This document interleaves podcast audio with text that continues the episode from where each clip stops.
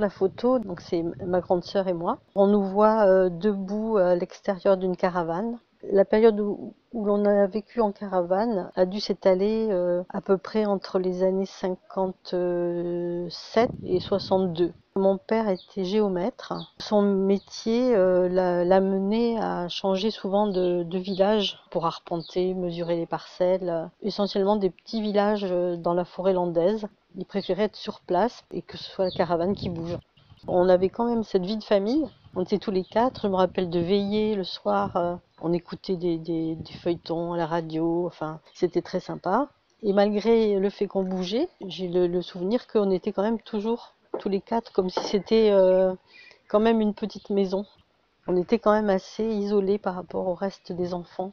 On nous considérait un peu comme des gens bizarres et un peu extérieurs, sachant que les caravanes, elles pouvaient être associées euh, à des gens du voyage. J'étais partagée entre une espèce de, fierté et puis ce, sentiment d'être toujours étrangère. Le souvenir euh, un peu douloureux que j'ai de cette période-là, c'est qu'à chaque rentrée scolaire, on était de nouveau regardés avec des grands yeux par les autres enfants quand on arrivait parce qu'ils ne nous connaissaient pas. On avait vraiment l'impression d'être des bêtes curieuses. Et j'ai eu du mal euh, toute ma vie à savoir où était ma place. Toujours l'impression d'être regardée alors que bon, maintenant je sais que c'était pas le cas, mais euh, il y avait quand même toujours cette espèce de peur de, des groupes déjà constitués.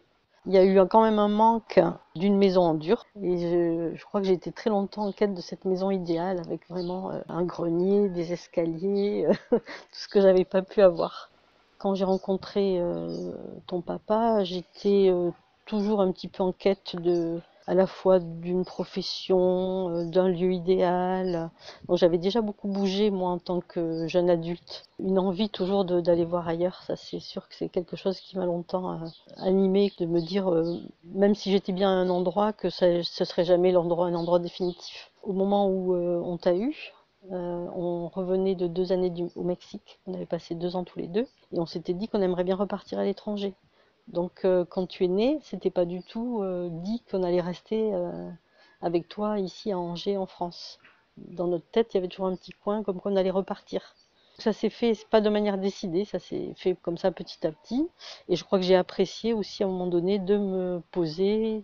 Je m'étais toujours dit que ce serait bien pour mes enfants quand j'en aurai qu'ils aient aussi un lieu d'attache, une famille d'attache, et pas comme moi de, voilà d'avoir zéro racine dans les façons de voyager euh, des générations, euh, enfin comme la vôtre. Euh, il y avait quand même plusieurs types de voyageurs. Je pense que le côté rebelle, le côté routard, a coexisté avec d'autres formes de voyager beaucoup plus, on va dire petit bourgeoise. Enfin, euh, donc ce côté euh, rebelle, euh, on peut peut-être le retrouver aujourd'hui dans les ZAD, dans des façons de vivre dans des habitats plus précaires ou mobiles. Ces mouvements avec des façons de vie différentes et alternatives, elles vont peut-être même s'élargir, mais pas forcément en allant voyager très loin.